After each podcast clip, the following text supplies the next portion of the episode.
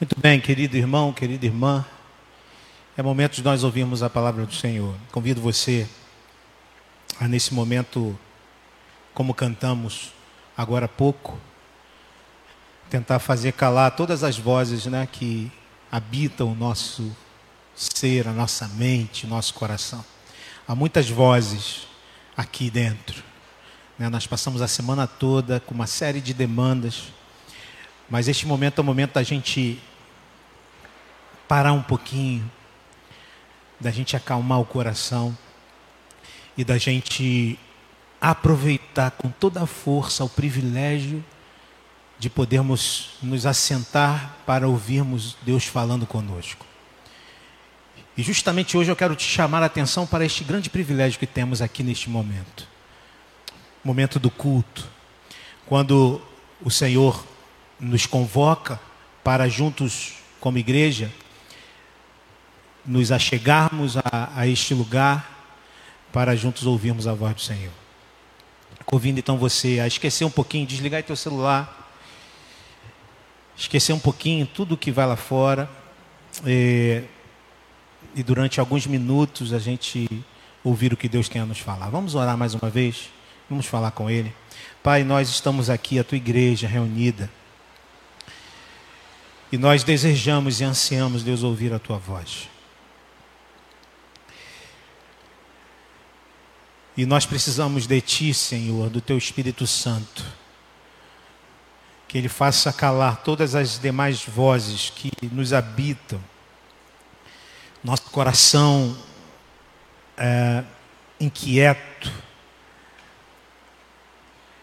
Ó Senhor, aquieta cada coração para que ouçamos de maneira, eh, de maneira intensa e profunda a tua voz nesta noite.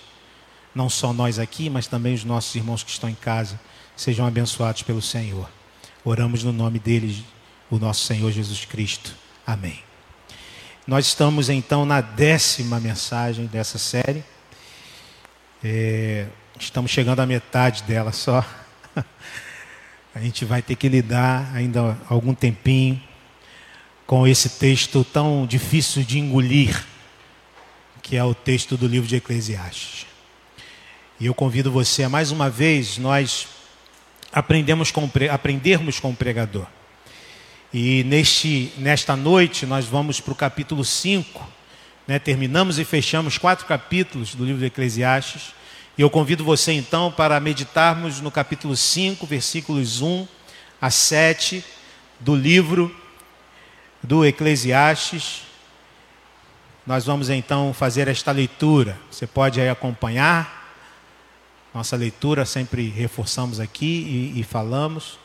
É leitura no, na nova versão internacional. Acompanhe aí na sua versão, na versão que você tiver na sua mão. E vamos então acompanhar e fazer esta comparação. Semana passada, interessante, pudemos fazer uma comparação e ver como o texto da revista atualizada tem um probleminha, né, quando no, do, no capítulo 5 para o 6 do capítulo, versículo 5 para o 6 do capítulo 4. Pode acontecer, traduções, né? São, muitas vezes são interpretações também. Então, diz assim o texto bíblico: Quando você for ao santuário de Deus, seja reverente. Quem se aproxima para ouvir é melhor do que os tolos que oferecem sacrifício sem saber que estão agindo mal. Não seja precipitado de lábios, nem apressado de coração para fazer promessas diante de Deus. Deus está nos céus e você está na terra. Por isso, fale pouco. Das muitas ocupações brotam sonhos, do muito falar nasce a prosa vã do tolo. Quando você fizer um voto, cumpra-o sem demora, pois os tolos desagradam a Deus. Cumpra o seu voto. É melhor não fazer voto do que fazer e não cumprir. Não permita que a sua boca o faça pecar. E, é, e, não diga ao mensageiro de Deus: o meu voto foi um engano, porque irritar a Deus com o que você diz e deixá-lo destruir o que você realizou. Em meio a tantos sonhos absurdos e conversas inúteis, tenha temor de Deus. palavra do Senhor.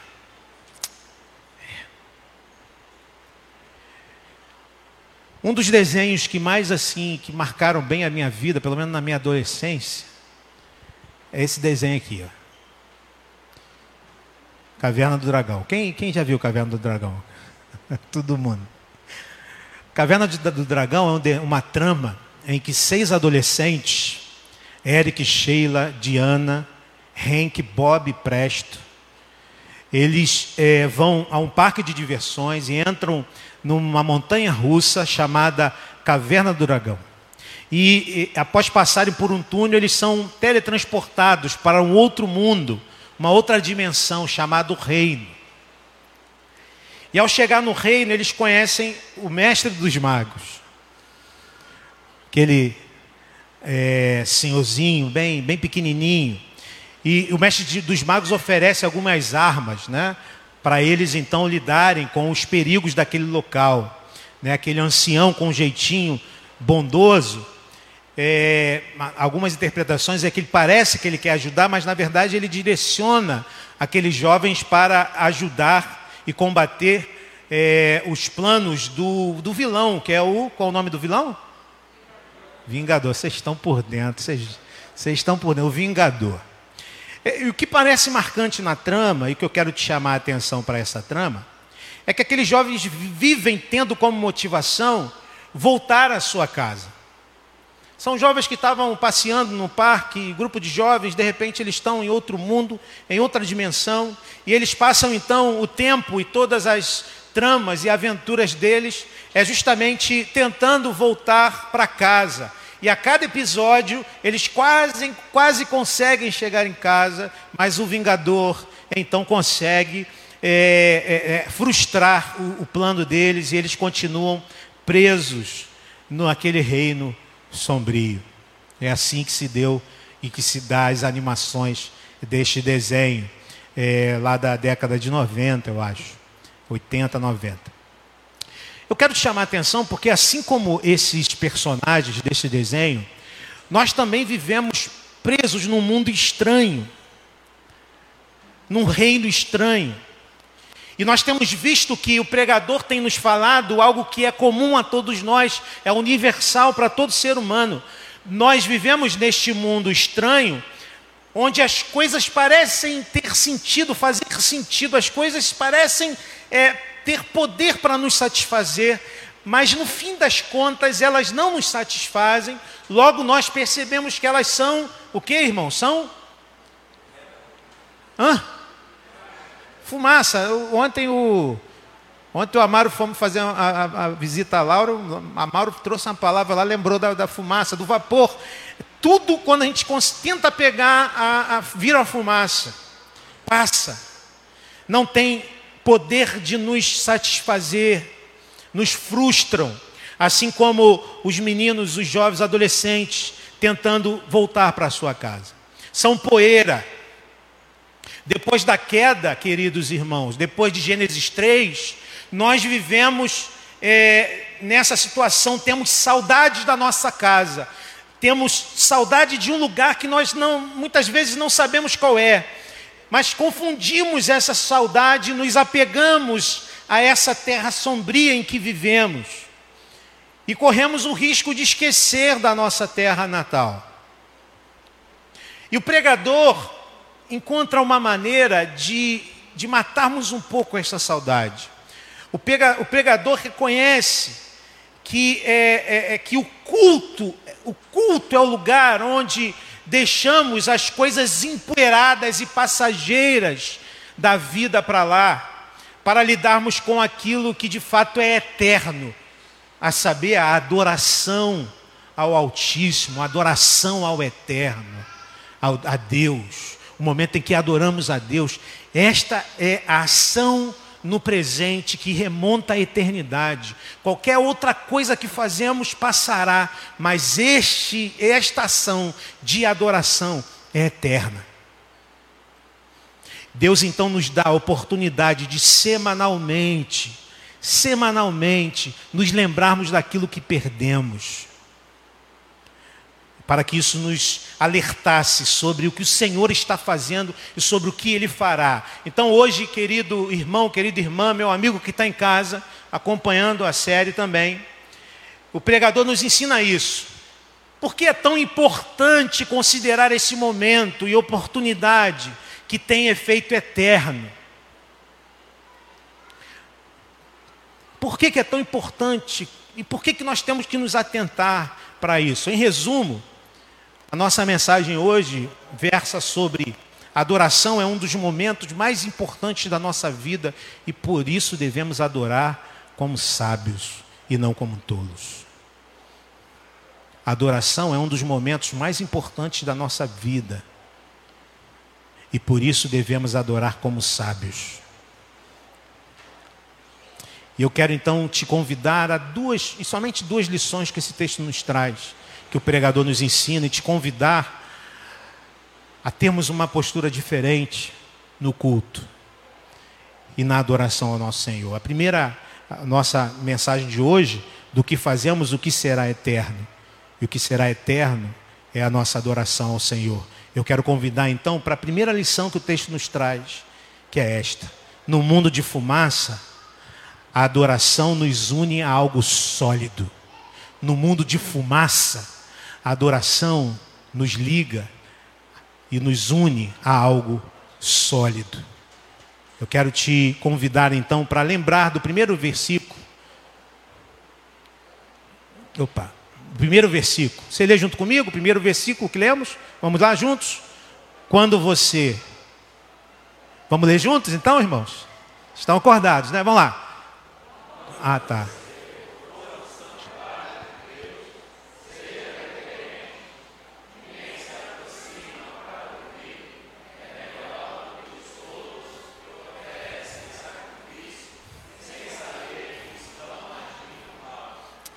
Às vezes tem. Eu estou vendo aqui, mas talvez não, não esteja lá. Então, é, é, vamos lá. Depois de passado quatro capítulos, o pregador nos, é, nos ensinar que é algo difícil de traduzir em nossos corações, né, uma sensação de que as coisas deste mundo podem trazer sentido à nossa vida, e a frustrante constatação de que é tudo, a gente aprendeu essa palavra do hebraico, rebel, ou seja, fumaça, vapor, vaidade, é tudo vaidade, tudo correr atrás do vento, são termos que o pregador usa. Então ele vem investigando tudo. Ele vem investigando tudo e tentando achar alguma coisa que faça sentido. Ele, ele, ele, ele, investiga o trabalho, ele investiga os prazeres, as realizações humanas, os afetos, ele vai investigando tudo. E ele percebe que essas coisas que parecem boas e são coisas boas, na verdade são insuficientes. Pior ainda é perceber que tudo está empoeirado, e a gente viu sobre isso, que ele fala sobre este pó, este não pó que empoeira tudo mesmo no nosso dia a dia, mas a poeira da morte, que, é, que afeta todas as coisas, inclusive o ser humano. Nós voltaremos ao pó. E na semana passada nós vimos três marcas desta realidade empoeirada em nossa vida. Nós vimos que o que move a nossa vida é a inveja, é a competição. Nós, é, o, o, a, o mundo gira pela, pela competição e por isso nós preferimos andar sozinhos e enchemos o coração de arrogância, é, achando que não precisamos aprender mais nada. Essas são as três, três, é, três marcas desta, deste mundo caído em que vivemos. O pregador falou sobre isso conosco na semana passada. Hoje o pregador então vai nos mostrar que há um jeito de nos ligarmos àquela eternidade que há em nosso coração. Há um jeito de nos conectarmos com este outro mundo acima do sol. E que isso deve ser concebido com sabedoria e não de maneira tola. Por isso foi que Deus estabeleceu que seu povo semanalmente o cultuasse, que seu povo é, que estava vivendo a sua vida voltasse uma vez por semana os seus olhos, seu coração para a adoração a Deus. Portanto, é o culto comunitário, um momento e lugar importantíssimos de após viver as experiências da nossa vida cotidiana que são passageiras da nossa semana, nos agarrarmos a esta âncora que Deus lança na nossa história, que nos concede e nos liga à eternidade. E por que isso, irmãos? Porque a adoração a Deus é a única das coisas que fazemos que será eterna.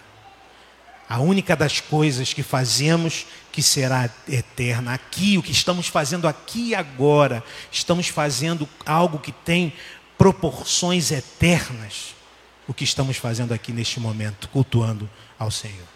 Óbvio que o contexto em que o pregador está falando é o contexto do Antigo Testamento. Eclesiastes fica lá no Antigo Testamento, foi escrito muitos, muitos anos antes de Cristo, né? onde o culto era realizado no templo, que era chamada né, a casa de Deus. Nós vimos a, a, lá em 2019 uma série, a, quem estava aqui lembra, um pouquinho antes da pandemia, essa série que foi importante para a gente poder lidar com a pandemia e perceber que o culto, que o templo, que este lugar é, é, não, é, é, é importante, mas ele não é o único lugar de adoração.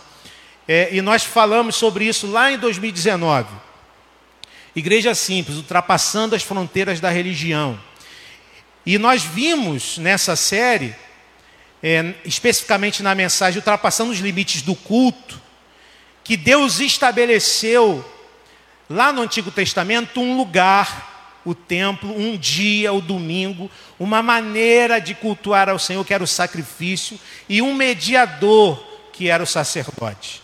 Então Deus estabelece um lugar, um dia específico, um, um, uma maneira de cultuá-lo, que era o sacrifício de animais, e um, alguém que seria o mediador, não poderia ser qualquer homem.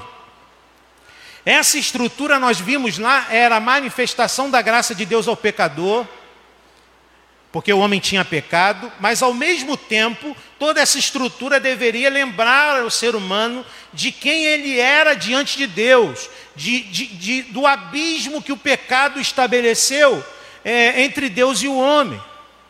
E quando a gente vai ler o livro de Levíticos, eu não sei se você já leu Levítico, né? o livro de Levítico é um pouquinho difícil de ler, um pouquinho chato de ler, porque ele vem com uma série de, de, de, de maneiras corretas de de, de adorar a Deus. Quando você, ele fala do culto, ele fala especificamente, de maneira muito detalhada, como tinha que ser o tabernáculo, como tinha que ser feito. E, e quando a gente lê o, o livro de, Levítico, nós percebemos que é Deus quem estabelece de maneira detalhada como deveria ser o sacrifício, que era a expressão do nosso pecado, o derramamento do, de sangue. Era Deus quem determinava, as pessoas não faziam a, a, a, sua maneira, não, não poderiam fazer assim. Havia uma determinação, havia uma maneira correta. Isso nos faz pensar, querido irmão, que o culto sempre foi algo sério para Deus. Deus sempre se interessou em que nós víssemos o culto de maneira séria. E aí nós lembramos de alguns textos do Antigo Testamento que mostram isso. Lembramos que Caim ofereceu um sacrifício que era expressão de sua vontade e não da vontade de Deus, e o, e o sacrifício de Caim foi rejeitado. Sabemos que Nadab e Abiú ofereceram um fogo estranho diante do altar do Senhor, ou seja, algo que não estava de acordo com o que Deus definira.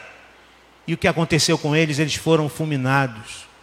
Mas isso também não é somente no Novo, do Antigo Testamento. No Novo Testamento nós vemos Ananias e Safira, eles mentem para o Espírito Santo e foram fulminados pelo Senhor.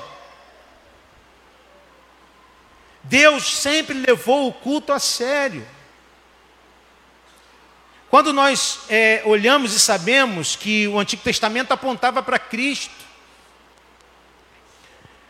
o Novo Testamento apontava para Cristo e, e, e, a partir do sacrifício de Cristo, ele explode essa estrutura e a partir de então, ele é o sacrifício definitivo. Não há mais um lugar, um tempo específico para adoração, porque é, a adoração deve ser em espírito e em verdade, como o próprio Jesus fala para a mulher samaritana no Evangelho de João. Porque ele é o nosso sumo sacerdote, não precisa mais de um sumo sacerdote, de um pastor, de um líder que, que vai te ligar a, a você, a Deus. Não, é Jesus quem faz isso, ele é o sumo sacerdote, o único mediador entre nós e Deus. Mas isso não quer dizer meu querido irmão e irmã, que o culto comunitário deixou de ser um momento especial em que devemos reverentemente oferecer-nos a nós mesmos ao Senhor com sinceridade, com reverência. Nesta mensagem, ultrapassando os limites do culto, nós falávamos que o culto não define o que é a igreja, mas falamos também que ele, de certa maneira, define o que é a igreja diante da adoração ao Senhor. O que Deus está falando para nós aqui é o seguinte: cuidado, não seja tolo, não lide com a adoração a Deus de qualquer maneira. Deus leva a sério o momento de adoração.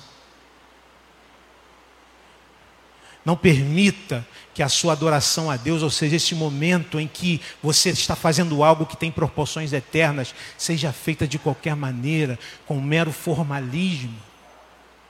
Atenção. Nesta mensagem eu trouxe um texto interessante, um texto de Malaquias, onde o profeta está falando ao povo sobre a maneira irreverente que eles se apresentavam diante do Senhor. Olha só que forte.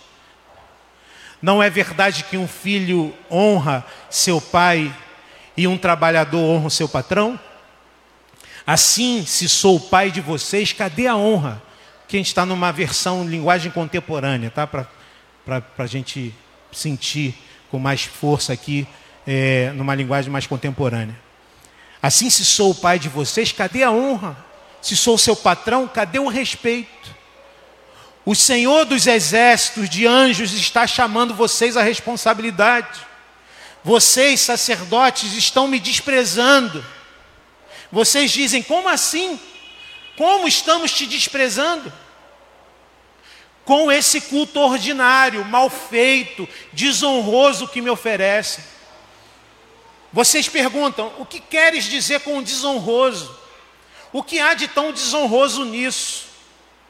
Quando vocês dizem, o altar do eterno já não tem importância, o culto ao eterno não é prioridade, isso é desonroso. E quando vocês oferecem animais imprestáveis para o sacrifício no culto, animais de que estão tentando se livrar, animais cegos, doentes, aleijados, isso não é desonroso. Tentem aplicar um golpe desses no gerente do banco ou no prefeito, Onde vocês acham que vão parar? Pergunta ao Senhor dos Exércitos de Anjos: por que alguém não fecha simplesmente as portas do templo, pondo uma tranca? Assim, nenhum de vocês poderá entrar e brincar de religião com esse culto sem sentido. Não estou satisfeito. O Senhor dos Exércitos de Anjos não está satisfeito. E não quero mais esse culto de faz de conta. Eu sou honrado em todo o mundo, e em todo o mundo existem pessoas que sabem me adorar, que me honram e oferecem a mim o melhor que possuem. Elas estão dizendo em todos os lugares: Deus é o maior, esse Senhor dos exércitos de anjos. Todos menos vocês. Em vez de me honrar, vocês me insultam. Vocês me insultam quando dizem a adoração não é importante e o que levamos para a adoração não interessa. E quando dizem que coisa mais sem graça. Isso não faz diferença alguma para mim.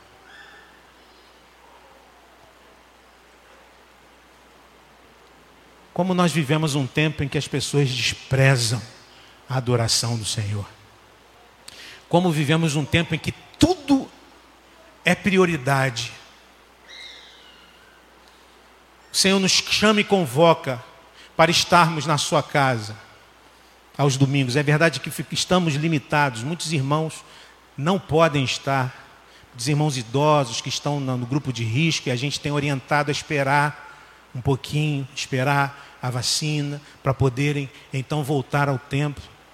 É verdade, mas é verdade também que muita gente tem colocado o culto do Senhor muito distante das suas prioridades. Então, cuidado. Não seja tolo, seja sábio. Cuidado com algumas coisas que fazemos que desagradam ao Senhor. Cuidado com o formalismo. Sabe o que é o formalismo? Aquele que cumpre o rito sem sinceridade no coração. Você vem aqui, mas o que você faz aqui não passa de movimentos superficiais e formais, e que, que nada tem a ver com o amor por Cristo. Cuidado com o sacrifício tolo.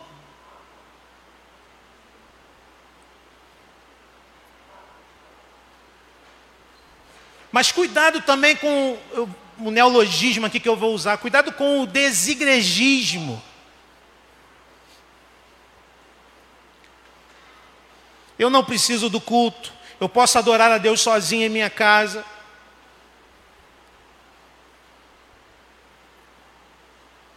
Sim, todos os dias devem ser santificados a Deus. No entanto, o culto comunitário deve ser levado a sério, porque é aqui que comunitariamente nós temos a experiência de nos conectarmos à eternidade. Isso vai nos alimentar para podermos lidar com os outros seis dias em que você estará em pleno contato com a poeira, com o mundo empoeirado, lidando com as coisas que são importantes sim na sua vida, seu trabalho, sua família e todas as coisas que você tem que lidar durante toda a semana, mas essas coisas são poeira, essas coisas vão passar, essas coisas são fugazes, elas não durarão a eternidade, mas isso que você está fazendo aqui sim, isto durará para toda a eternidade. A igreja do Senhor estará louvando, exaltando, glorificando a Deus por toda a eternidade. É interessante que muitos de nós temos a ideia de que vamos ao culto como obrigação, ou pensamos assim, ah, eu vou porque eu, eu tenho que ir. Não. Quando eu não venho ao culto, sou eu que perco.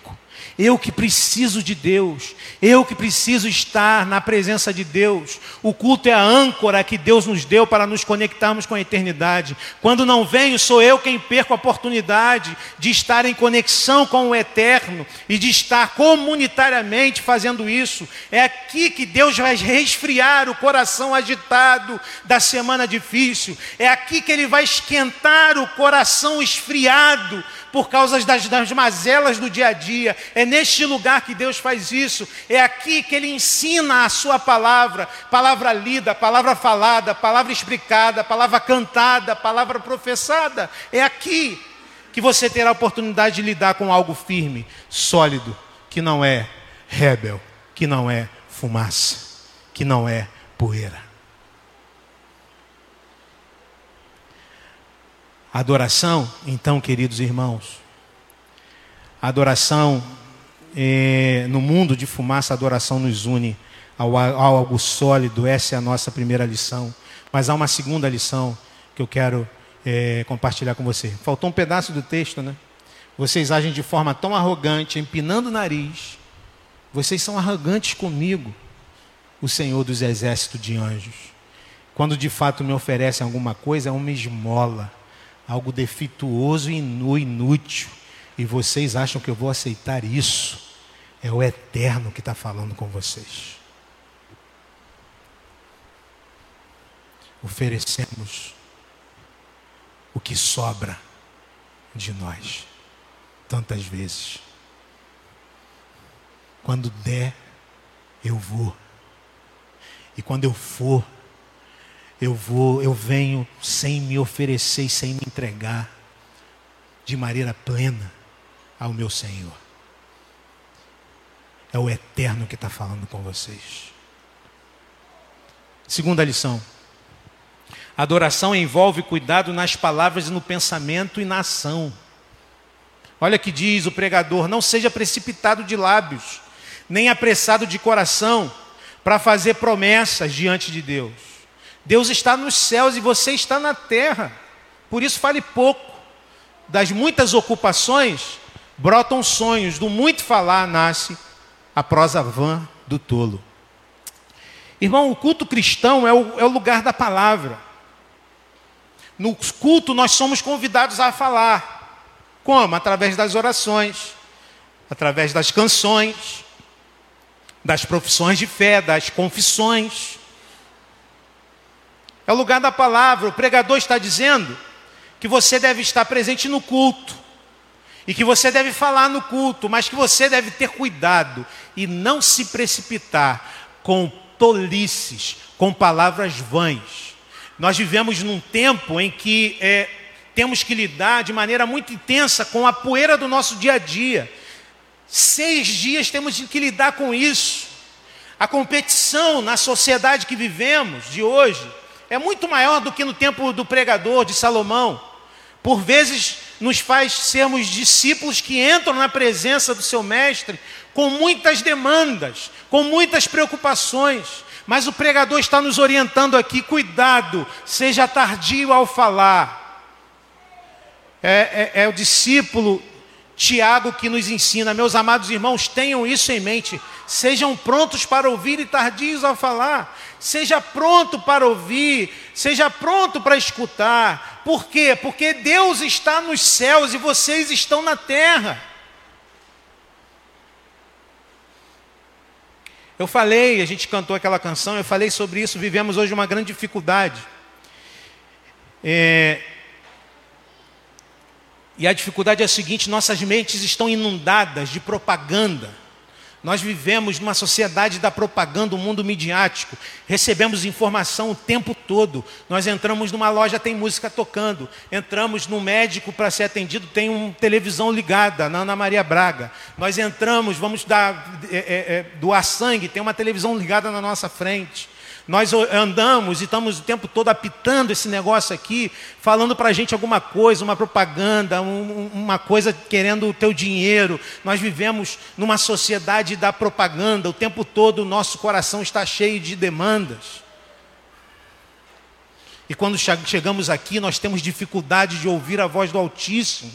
Secularizados, irmãos, nós perdemos a, a, a noção do que acontece aqui nos tornamos embrutecidos e lidamos com este momento com menos atenção e reverência do que, por exemplo, aquela aula importante que nós temos na, na faculdade, na escola, aquela aula online agora que, tá, que, tem que acontecer e que a gente precisa estudar, porque senão a gente tira nota ruim fica, e fica reprovado. Lidamos com este momento com menos importância do que aquela reunião de trabalho. Nos envolvemos emocionalmente com este momento com muito menos fervor do que quando acompanhamos um jogo do nosso time. Que sufoca essa semana. Lidamos com este momento com muito menos fervor do que nesses momentos. Acompanhamos com muito menos empenho do que aquela série da moda. Que a gente, né, como é que é? A gente, num dia só, faz o que num dia só? Esqueci maratona. Maratona a série num dia só.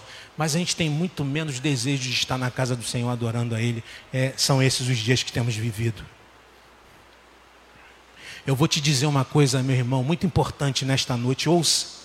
A sua aula, a sua carreira profissional são poeira e passarão. Elas são importantes sim dê importância a elas, mas elas são poeira e passarão. A adoração a Deus será eterna. O seu time de futebol também vai passar, é fumaça, é vapor, mas os louvores ao Deus Altíssimo serão entoados a eles, pelos, a Ele pelos séculos dos séculos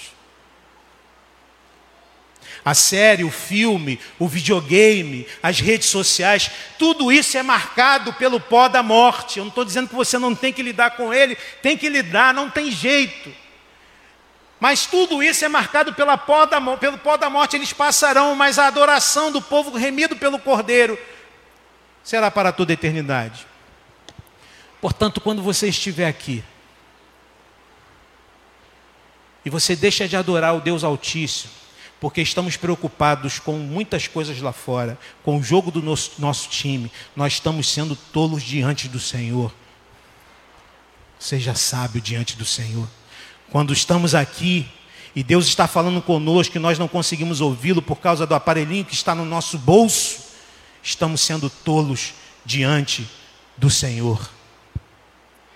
Quando estamos aqui e levantamos quando todos levantam e cantamos quando todos cantam e fazemos votos como todos fazem, participando dos sacramentos, como todos fazem, sem discernir o que fazemos, estamos tendo tolos diante do Senhor. O pregador continua, ele diz: quando você fizer um voto, cumpra-o sem demora. Pois os tolos desagradam a Deus, cumpra o seu voto. É melhor não fazer voto do que fazer e não cumprir. Não permita que a sua boca faça pecar e não diga ao mensageiro de Deus: o meu voto foi um engano. Por que irritar a Deus com o que você diz e deixá-lo destruir o que você realizou? Em meio a tantos sonhos absurdos e conversas inúteis, tenha temor de Deus. Estamos caminhando para o final. E o pregador agora, ele está ensinando algo muito sério. Se você fizer votos diante de Deus, cumpra os votos que você fez. Não brinca com isso. Não se secularize ao ponto de achar que você fez voto ao vento. Não fez, você fez voto diante do Senhor. Os votos sempre fizeram parte do culto cristão. Nós fazemos vários votos diante do Senhor. Muitos de vocês fizeram votos aqui quando vocês casaram. Lembra? Tem tempo, então, Laura. Vocês fizeram votos diante do Senhor quando casaram dentre alguns bem difíceis de cumprir, como os votos de ficarem juntos até que a morte os separe. Que coisa difícil. Mas vocês fizeram esse voto. Passa o tempo, a gente prefere o poeta popular, né? porque o poeta popular está mais dentro da cultura. Né? Que não seja imortal posto que é chama, mas que seja infinito enquanto dure. Vinícius de Moraes disse isso. E a gente prefere esse, muita gente prefere esse é melhor. Fazemos votos quando nós batizamos os nossos filhos. Hoje tem crianças aqui para a gente apresentar diante da igreja. Nós fazemos votos quando nós batizamos os nossos filhos, fazemos voto de trazê-los à igreja, fazemos voto de ensinarmos a eles a palavra de Deus, com a nossa vida também. A gente promete isso tudo. Fazemos voto quando nos tornamos membros da igreja. Nós prometemos frequentar os cultos da igreja. Prometemos isso. Frequentar os cultos da igreja, sustentar a igreja nas suas necessidades. Prometemos isso. Prometemos respeitar as autoridades enquanto elas são fiéis a Deus. Os oficiais aqui presentes, que são ou que já foram, fizeram votos diante do Senhor. Também é, adotar a confissão de fé de Westminster como símbolo de fé da igreja, respeitá-la, estar sempre presente, ter uma postura exemplar na igreja e fora da igreja.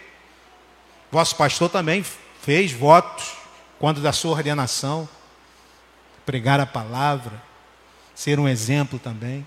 Fizemos, todos nós fizemos votos. Não deixe que a poeira tome conta das suas palavras, a ponto de você desprezar os votos que fez. Deus está nos céus e você está na terra. Não pense que Deus não leva isto a sério. Não seja tolo diante de Deus. Não seja tolo. Preste atenção. Não deixe a poeira tomar conta das suas palavras. Não seja tolo diante do Senhor. Mas graças a Deus que há esperança. Há esperança para quebradores de votos, irmãos. A esperança para quebradores de votos e a esperança para os quebradores de voto vem do próprio Jesus. Porque antes da fundação do mundo, Pai, Filho e Espírito Santo fizeram um pacto, fizeram um voto. E Jesus fez um voto, ele se comprometeu, ele disse que se encarnaria e que viveria entre nós e que se entregaria na cruz do Calvário para nos salvar. Houve um momento que ele se sentiu muito tentado a, a abandonar o seu voto, quando disse: Pai, Pai, afasta de mim esse cálice. O homem, Jesus, estava ali gritando e clamando: Afasta de mim, me livra dessa situação, ó oh, Pai. Mas logo depois ele diz: Mas que seja feita a Sua vontade e não a minha vontade. Ele levou sobre ele a nossa tolice em fazer voto e não cumprir. Basta que haja em nosso coração um verdadeiro arrependimento que gera transformação. Nós quebramos votos, mas Ele é a nossa esperança. Basta que nos arrependamos. Ele levou sobre ele a nossa tolice. E nós podemos hoje nos arrepender e voltar atrás. Ele levou sobre ele também a nossa tolice. De sermos maus adoradores. Então há esperança também para os maus adoradores. Também Jesus foi um adorador no templo. O texto bíblico diz que ele era um judeu zeloso pela adoração ao Pai. Que ele estava sempre no templo entoando o saltério hebreu e adorando ao Pai. O nosso culto hoje só é possível porque o fazemos por meio de um mediador, este mediador é Jesus, ele que se fez um de nós, ele que foi perfeito adorador, morreu na cruz, e somente por isso o nosso culto é aceito. E nós fazemos então nosso culto em nome dele. Podemos chegar sem medo. Reverência e temor são diferentes de medo. Não temos medo. Temos temor e reverência, mas não, não temos medo. Não temos medo porque Jesus tor tornou o nosso culto aceitável a Deus pelos méritos dele. Diz o autor aos Hebreus no capítulo 10, versos 19 a 25. Portanto, irmãos, temos plena confiança para entrar no Santo dos Santos pelo sangue de Jesus, por um novo e vivo caminho que ele nos abriu por meio do véu, isto é, do seu corpo.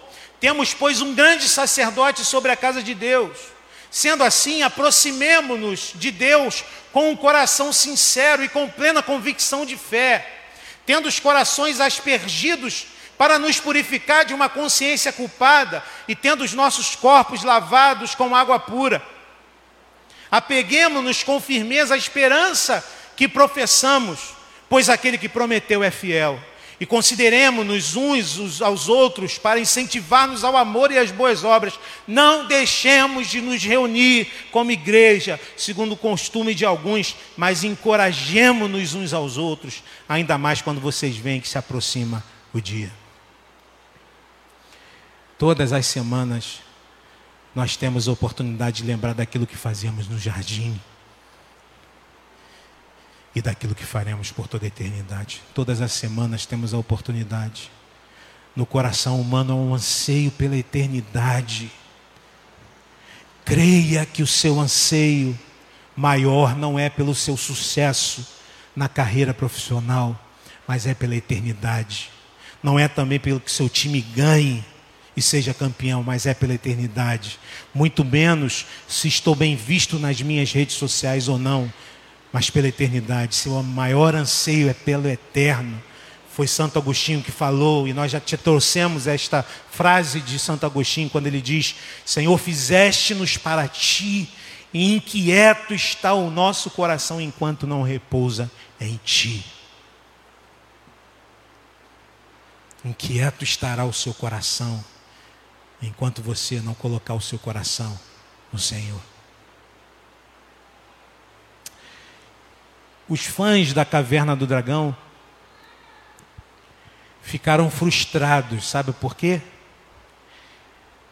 Por conta de questões financeiras, a série não acabou, não teve um fim. Os fãs ficaram loucos da vida, não tem um fim. Então aqueles adolescentes não foram para casa, eles não sabem o final. Obviamente surgiram várias teorias sobre o fim da trama. Você vai na internet, você coloca lá o fim, o final da caverna do dragão.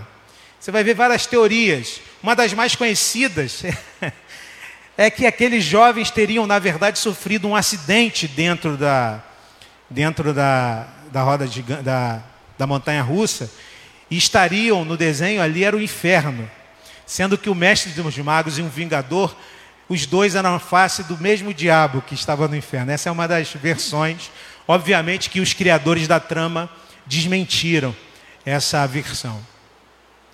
Diferente da caverna do dragão, nós sabemos que a nossa jornada não acaba aqui.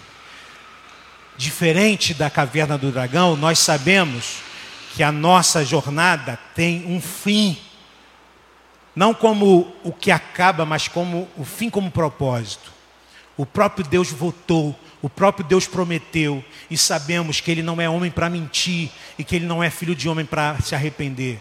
Todas as semanas, Deus nos abre as cortinas da história e nos mostra a eternidade quando nós nos unimos para adorarmos ao Senhor.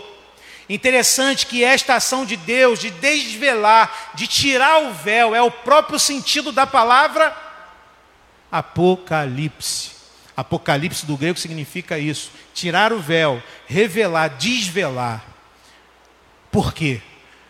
Porque João, vivendo na história, um momento de extrema dificuldade e perseguição, na ilha de Patmos, o Senhor abriu as cortinas da eternidade para mostrar a João que, em meio à poeira da morte, da perseguição que o império romano impunha aos cristãos, ele e toda a igreja deveriam olhar e ver que acima do sol há um Rei e Senhor que destruirá toda a maldade e que eles poderiam perseverar na certeza da vitória do Cordeiro.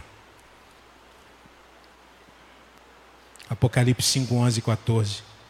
João diz: Então olhei e ouvi a voz de muitos anjos, milhares de milhares e milhões de milhões. Eles rodeavam o trono, bem como os seres viventes e os anciãos, e cantavam em alta voz: Digno é o Cordeiro que foi morto de receber poder, riqueza, sabedoria, força, honra, glória e louvor. É isso que faremos por toda a eternidade. Depois ouvi todas as criaturas existentes no céu, na terra, debaixo da terra e no mar, e tudo que neles há, e diziam: Aquele que está sentado no trono e ao cordeiro, sejam o louvor, a honra, a glória e o poder para todo sempre. E os quatro seres viventes disseram: Amém. E os anciãos prostraram-se e o adoraram. Que Deus nos abençoe. Amém? Amém.